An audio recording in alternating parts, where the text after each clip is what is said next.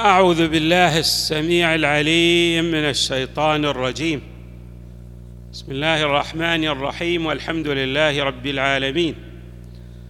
والصلاة والسلام على أشرف الخلق سيدنا ونبينا محمد وآله أجمعين الطيبين الطاهرين.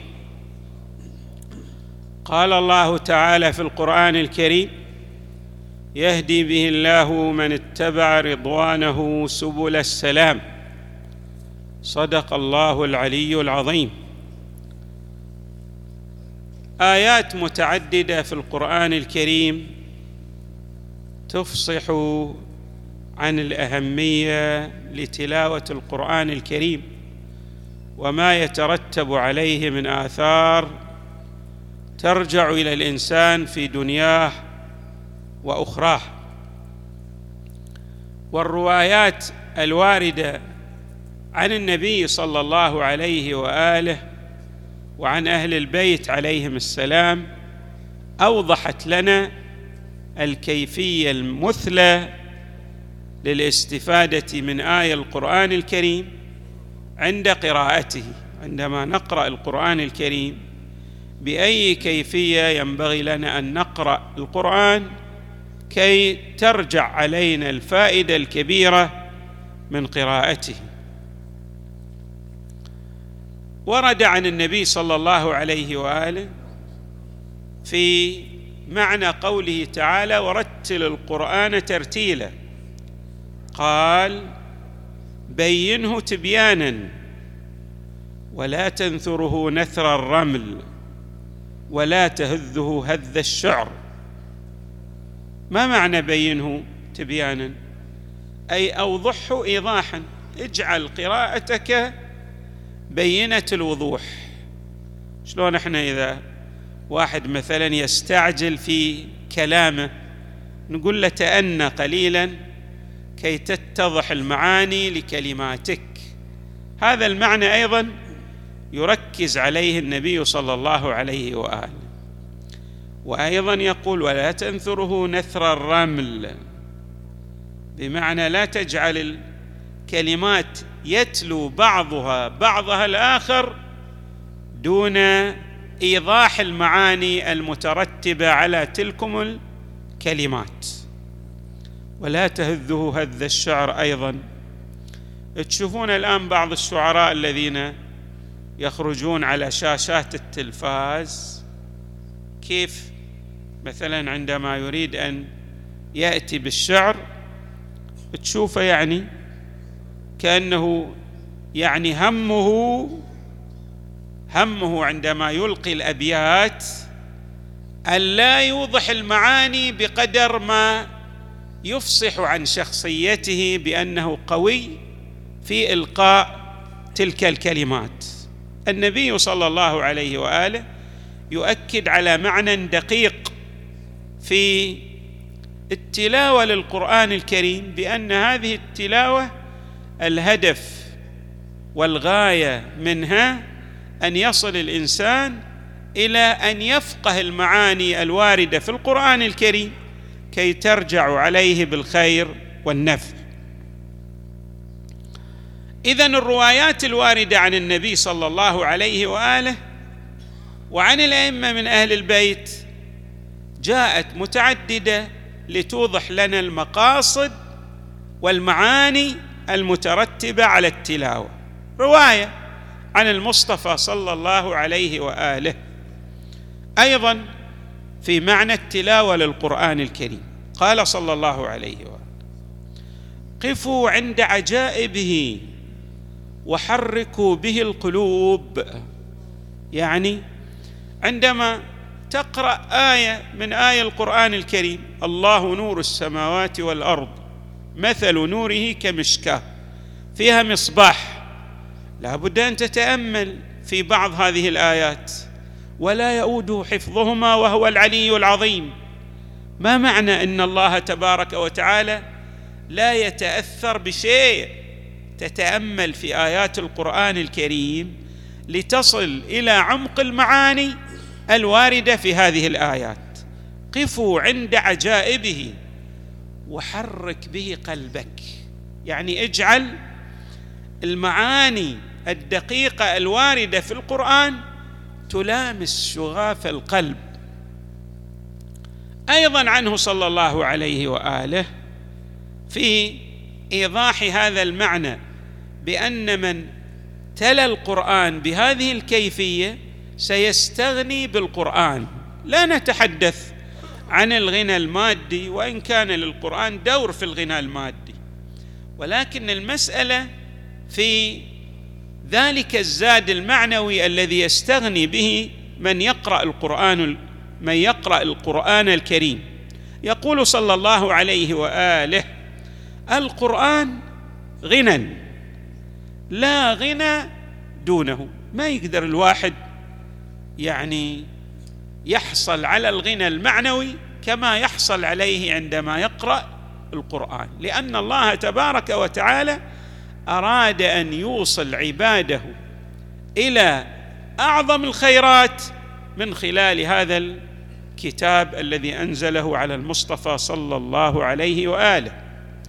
غنى لا غنى دونه ولا فقر بعده. الإنسان عندما يقرأ القرآن بهذه الكيفية المثلى التي جاءت في الروايات لن يفتقر في الجانب المعنوي. يعني سيحصل على الزاد الذي أراده الله تبارك وتعالى لعباده أن يستغنوا به من الناحية المعنوية. النبي صلى الله عليه وآله أيضا يوضح لنا معنى دقيق على أن الإنسان لن يصل إلى القراءة التي تؤثر فيه تاثيرا بالغا بين ليلة وضحاها. يحتاج الإنسان إلى ممارسة وهذا الميراث يتطلب زمانا ووقتا.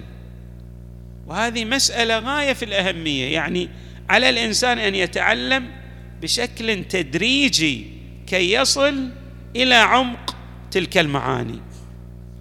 ذكرت في مرة من المرات أن أحد أعاظم العلماء قيل له نراك يعني آه، في حالة إقبال في الصلاة الصلاة تؤثر عليك كيف وصلت إلى هذه الحالة؟ قال بعد ممارسة استمرت خمسه وعشرين سنة. يعني الإنسان لا يصل في ليلة وضحاها. وهكذا الأمر بالنسبة لي. من يريد أن يصل إلى عمق المعاني في القرآن الكريم. يعني يحتاج أن يرجع إلى التفاسير يحتاج أن يتأمل في الروايات الواردة. وفي هذه الأيام طبعا هناك كم كبير من ال يعني الدروس والتفاسير التي يعني يأتي بها العلماء وطلبة العلم من أتباع مذهب أهل البيت. في الحقيقة فيها ثروة كبيرة وعظيمة وجميلة. الإنسان إذا استمع إليها أكثر من مرة أثرت في شخصيته. النبي صلى الله عليه وآله في هذا الصدد يقول تعلموا القرآن واقرؤوه واعلموا أنه كائن لكم. ذكرى. الإنسان إذا تعلم القرآن وقرأ القرآن بهذه الكيفية المثلى التي أشرنا إليها الله تبارك وتعالى سيخلد ذكره. بهذا الكتاب العظيم. كائن لكم ذكرى وذخرى أيضا. ذخر ذخيرة. يعني باصطلاحنا الحديث كأن الإنسان يدخر في عائد استثماري كبير. فالذخيرة ماذا؟ يعني بعد لا نفاد لها. لا خسران فيها. ثم يقول النبي صلى الله عليه وآله كما يبشر أيضا ينذر يقول وكائن عليكم وزرا. يعني الإنسان قد يقرأ القرآن ولكنه لا يعمل بما فيه لا ينتهي عند نواهيه لا يأتمر بأوامره فيشكل عليه القرآن وباله. شلون؟ مثلا الروايات التي جاءت كم من صائم ليس له من صيامه إلا الجوع والعطش. أيضا هناك روايات تقول هناك من يتلو القرآن والقرآن يلعنه. لماذا؟ لأنه والعياذ بالله يمارس الرذيلة. لا يكون عفيفا في شخصيته. لا يغض بصره.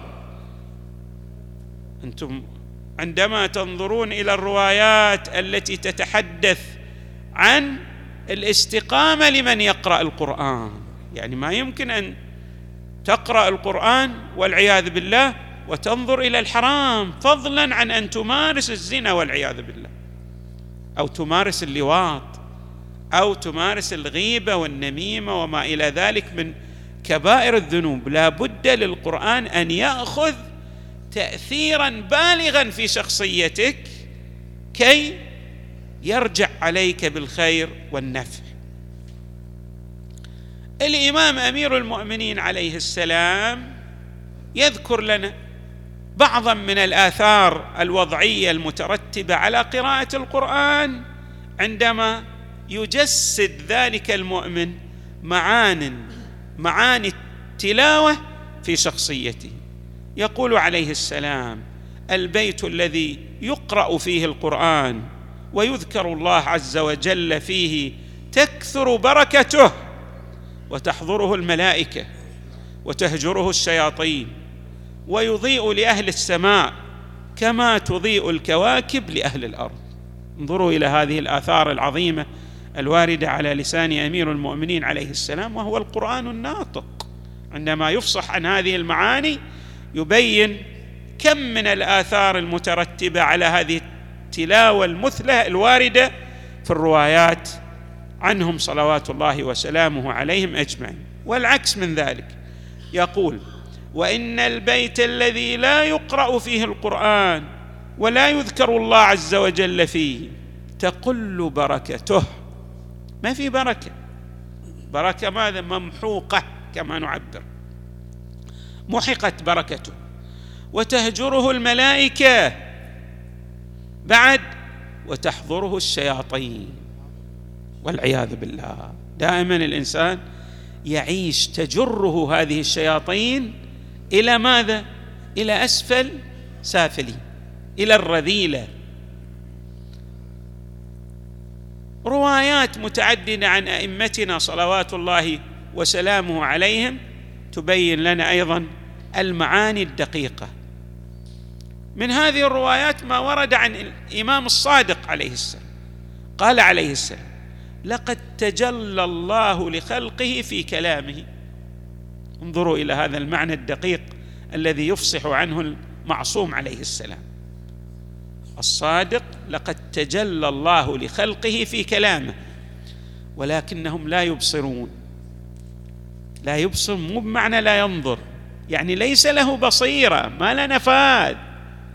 يصل إلى عمق هذه المعاني إلا إذا تأمل إلا إذا طهر نفسه إلا إذا سار على هدي القرآن الكريم. عندئذ يستشعر عظمة الحق تبارك وتعالى وتتجسد هذه المعاني في شخصيته فيصبح قرانا على الأرض.